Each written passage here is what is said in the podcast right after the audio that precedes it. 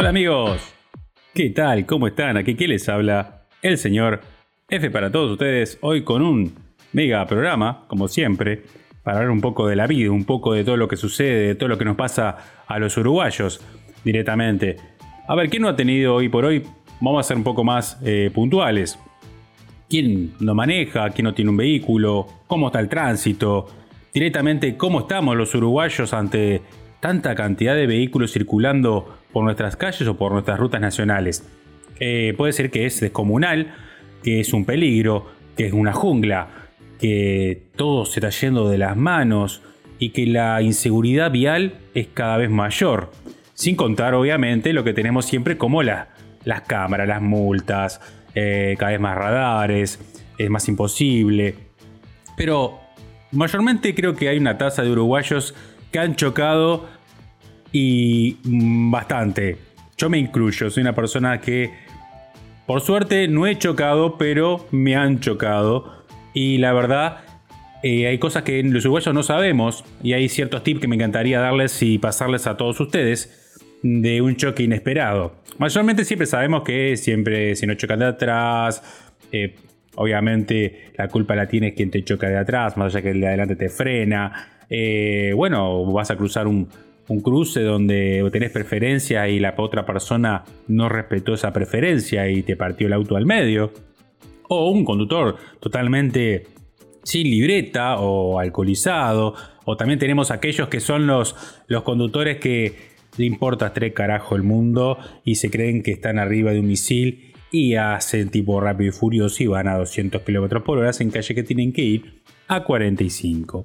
Bueno, pero ¿qué pasa? En este este mundo de vehículos y de, trasfondo que tenemos de lo que es la parte vial, está en la parte donde más nos preocupa, más allá que obviamente a uno nos preocupa la vida o te preocupa eh, un ser querido que en un choque salga mal, eh, más que hoy por hoy los autos son de juguete. Eh, en nuestro país, Sudamérica, tenemos siempre categorías más bajas en seguridad. para comprarte un auto, te comprarte un tanque de guerra. Y lamentablemente eh, es así. Eh, los sudaca, los uruguayos, obviamente no van a venir autos con categoría 5. Vienen, ¿no? Pero son muy pocos. Y si tuviéramos que ajustar a las normas de otros países en seguridad, los autos no valdrían lo que valen hoy por hoy en nuestro mercado. Directamente saldrían el doble o el triple si se ajustaran. Por algo los arman en Sudamérica, los arman en Brasil, los arman en Argentina. Si los armaran en países vienen importados de países más importantes, la categoría sería mucho mayor y la seguridad obviamente mayor. Ahora, ¿qué pasa? Bueno, uno va por la calle, yo como experiencia ya he contado en algunos podcasts, ya me han chocado dos veces y dos veces me han chocado muy fuerte. Eh, primero fue un camión, doble zorra, me rompió toda la camioneta de atrás, me chocó, no, una neblina, no, no vio que estábamos todos parados y, y me dejó un auto que era largo, me lo dejó compacto, me lo dejó aturbadamente compacto. Bueno, pues eh, eh, pasó casi al resto ese vehículo, conseguí otro vehículo, porque imagínense, ¿no? Fue un camión doble zorra. Y bueno, pues hace no mucho me chocaron nuevamente y eh, otra vez no respetaron un cartel de pares, se, me, se tiraron contramano y me hicieron pelota toda la parte delante del vehículo. Obviamente un conductor totalmente distraído con un celular en la mano. Ahora está bien, llegamos a ese punto que pueden pasar estas cosas, te puede pasar a ti o ya te pasó y directamente muchos lo arreglan con que a veces si el choque es menor, se pasan las cédulas, se sacan una foto y después arreglan entre las aseguradoras, ya que son las que indemnizan a los usuarios que los contratan. Simplemente se encargan de indemnizar. Mayormente a veces hay peritos que van y se fijan el choque y a veces no. Pero ¿qué pasa? Pasa que más allá que vaya el perito, eh, es el perito en el momento del lugar. Y voy a pasar un par de tips para que ustedes entiendan el momento cuando usted ingresa en un vehículo de su propiedad a un taller mecánico que puede ser de confianza o me pasó a mí que no es de confianza. Justo había una persona en la esquina que me dijo, pa, que vivía ahí, decía, mi hijo trabaja en un taller, eh, directamente agarrás y, yo te paso el número, yo te saco la foto y en 15 días el auto lo tenés pronto. me comió la cabeza y directamente caí. Eh, y bueno, está, me dieron garantías, eh, bueno, me fijé en internet, tenía página, obviamente el, vehículo estaba dentro de, de esa aseguradora que que estaba en la lista de talleres. Bueno, tal, lo llevo ahí. Eh, bueno, tal, le digo que, es lo que tiene que hacer. Bueno, me sacaron una lista de cosas, de todo lo que hay que reparar. Como todas las aseguradoras, señores que van a ir a hacer una listita.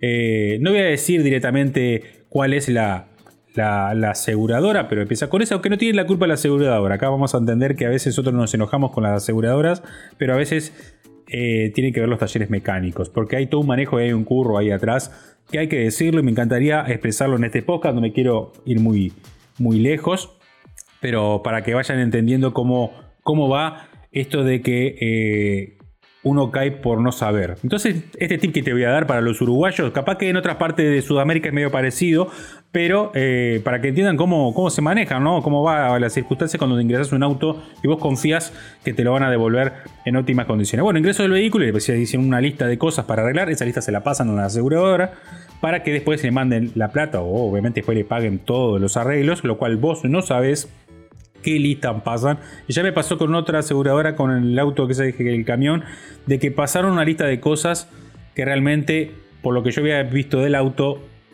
era de más. Entonces ahí hay un tema profundo de cómo hay un tema de arreglo bajo teje a la hora de llevar tu vehículo. Bueno, el vehículo lo llevo, eh, bueno, ya que, ya que estaba, le dije, bueno, píntenmelo una parte porque para que quede parejo, ¿no? Ya que me había hecho pelota de la mitad para adelante, dije, bueno, píntenme de la mitad para atrás eso, no entra dentro del seguro, para que quede igual, ¿no? Pues si no, me, me queda un Frankenstein. Está bueno, me hicieron toda la jugada. Eh, bueno, lo voy a retirar el vehículo y hacía un ruido extraño, un ruido como si fuese una locomotora, eh, una cosa de loco. Bueno, está, y ahí está, bueno, lo, veo que había una, una pieza tirada dentro del, del cubículo del, del, auto, me llamó la atención, dije, bueno, está, y no me puse a mirar todos los detalles. Entonces, yo lo, dejamos, lo dejo en un parking que me conocen, y en el parking me dice, vos, tu auto hace, un ruido que no hacía antes. Mira, el del parking se dio cuenta. Bueno, y ahí viendo como, como la circunstancia, me pongo a mirar y empiezo a encontrar los detalles. Eso implica, obviamente, de que llevar el vehículo y lo llevé a un lugar para que me haga un servicio, un chequeo. En el chequeo salta que me habían roto otra pieza del auto esto le pasa a muchas personas. Bueno, y aquí empecé a encontrar un millón de detalles. Bueno, allá lo llamo, le hago toda una lista de cosas, sacó foto y el auto realmente entró por otras cosas que no eran del choque porque las rompieron dentro del taller o no me pintaron partes del auto que tenían que pintarlas que estaban dentro del choque. Bueno, una cosa así. Ahora, ni hay unas piezas que no me las pudieron arreglar. Entonces, directamente el auto, pues cuando me arreglaron por segunda vez, lo tuve que ingresar por segunda vez ayer, me volvieron a pintar las piezas que tenían que haber pintado. Y todo, este trasfondo que uno le puede pasar, a muchos uruguayos nos pasa de que salís con el auto y el auto ya no es igual, sale con 20.000 problemas. Bueno, ya no me andaba el aire acondicionado, no se hicieron responsable del aire acondicionado. Eh, y después me di cuenta que me habían puesto hasta una pieza al revés, una pieza totalmente que... está lo tuve que llevar a otro taller mecánico. Y ahí en el taller mecánico me dijeron, no, vos tenés que reclamar. Bueno, así que esto es así. Cuando vos ingresas un auto a un taller, ellos pasan una lista que vos no la ves. Y esa lista siempre hay un incremento, obviamente, en la hora de, eh, de money. Obviamente los talleres ganan un 100 o un 200% acorde a todo. Y después te, te remiendan las cosas, te las tiran así nomás. Y ellos pasaron como que le cambiaron capaz que el paragolpe, el paragolpe lo repintaron y no lo cambiaron. ¿Está? Porque eso sucede. ¿Qué pasa? Las aseguradoras no se enteran de esto. La aseguradora netamente ya pasaron la lista y ellos se le mandan el dinero. Y como firmás un papel de conformidad cuando te vas, porque te lo hacen firmar y vos querés irte con tu auto una vez por todas porque andás a pie, porque necesitas el auto para trabajar, te das cuenta después de todas las nanas, todos los problemas que tiene, todo lo mal que le hicieron. Ahora, aquí vos podés reclamar todo eso. Porque hay un tiempo estipulado de 60 días de que vos podés agarrar y quejarte en la aseguradora sacándole fotos diciendo, bueno, no me hicieron esto, esto, y ellos directamente llaman nuevamente para que vos ingreses el auto si te lo tengan que arreglar. Entonces, cuando te pasen estas cosas, directamente el ticket te voy a dar es haces un cuadernito, foto, sacás todo, te lo mandás a tu corredor de seguro, que tu corredor de seguro lo va, lo clavan como denuncia, vuelve toda esa lista o comparan la lista a ver qué fue lo que le faltó, porque a mí me faltaron piezas que dijeron que me, la, que me las iban a traer, pero ya veo que nunca más me las van a traer y le falta el auto unas piezas. Eh, directamente me las tienen que indemnizar o traerla de alguna manera o de la Antártida, no importa el tiempo, te la tienen que traer. Entonces, cuando te pasa un choque, saques el auto aquí de Uruguay, de cómo estamos hasta la mano. Imagínense que en Uruguay están chocando un disparate por día y directamente eh, ingresan muchos autos. Y los talleres realmente por sacar los autos en dos segundos, ¿qué hacen? Listo, agarran directamente y, te hacen lo que pueden rápido y el auto te sale no al 100%, te sale un 60%.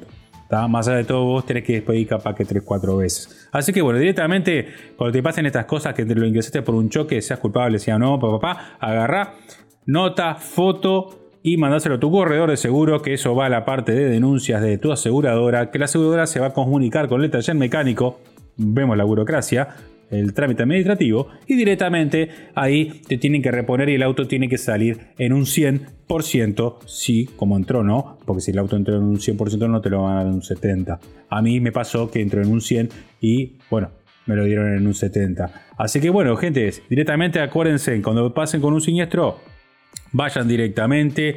Si vieron que el auto salió y le falta una pieza y le vienen con el verso A que después o mal pintado, lo que sea, como me ha pasado, saquen foto, hagan una listita, manden a su correo de seguros, su correo de seguros pega el pique para la parte de denuncias, comparen directamente ahí, sale todo con frita. Así que bueno, gente, este es mi consejo si vos tuviste un choque malverso.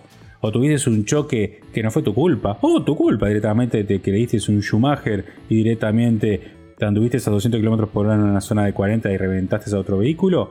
Bueno, directamente es así, la vida. Anden con cuidado, respeten las señales, paren en los semáforos, por favor. Y si ves un cartel de pare, vos flaco, el que me hiciste pelota al auto, para, porque hay un cartel de pare. Y no te tires contra mano. Traten lo posible de, evitar distraerse con los celulares. Baje, no usen celular, no se pongan a chatear mientras van a un volante, no sean boludos. Porque eso lo he visto dos millones de veces, estar con el celular. Además, Ustedes no se dan cuenta, pero cuando lo miras por el paraíso lo ves directamente que están agachando la cabeza, están mandando un mensaje. Un mensaje te cuesta la vida a vos, le cuesta la vida al otro y directamente arruinas familias. Gente, no tomen, si no te libreta, no manejes. Acá en Uruguay pasó que hace poco pasó, hicieron una, en la noche de la nostalgia todo un control y había gente sin libreta, había gente con alcohol, había gente drogada. Eh, gente, un poco de conciencia, por favor paren en los semáforos, tengan un poco porque ustedes aparte de arruinarse su vida, porque si matan a alguien van preso, le arruinan la vida de, por vida. Su vida sigue, te arruinaste tu vida por un tiempo, pero la de la familia que, que afectaste te queda para toda la vida. Así que lo que puedo decir aquí el señor F es eso, pónganse la pila y bueno, este es el tip de un choque inesperado como es el episodio. Así que bueno gente, como siempre digo, en este país tan pequeño pero con muchos siniestros de tránsito y un corazón muy grande, que lo saludó fue el señor F. Muchas gracias. Chao.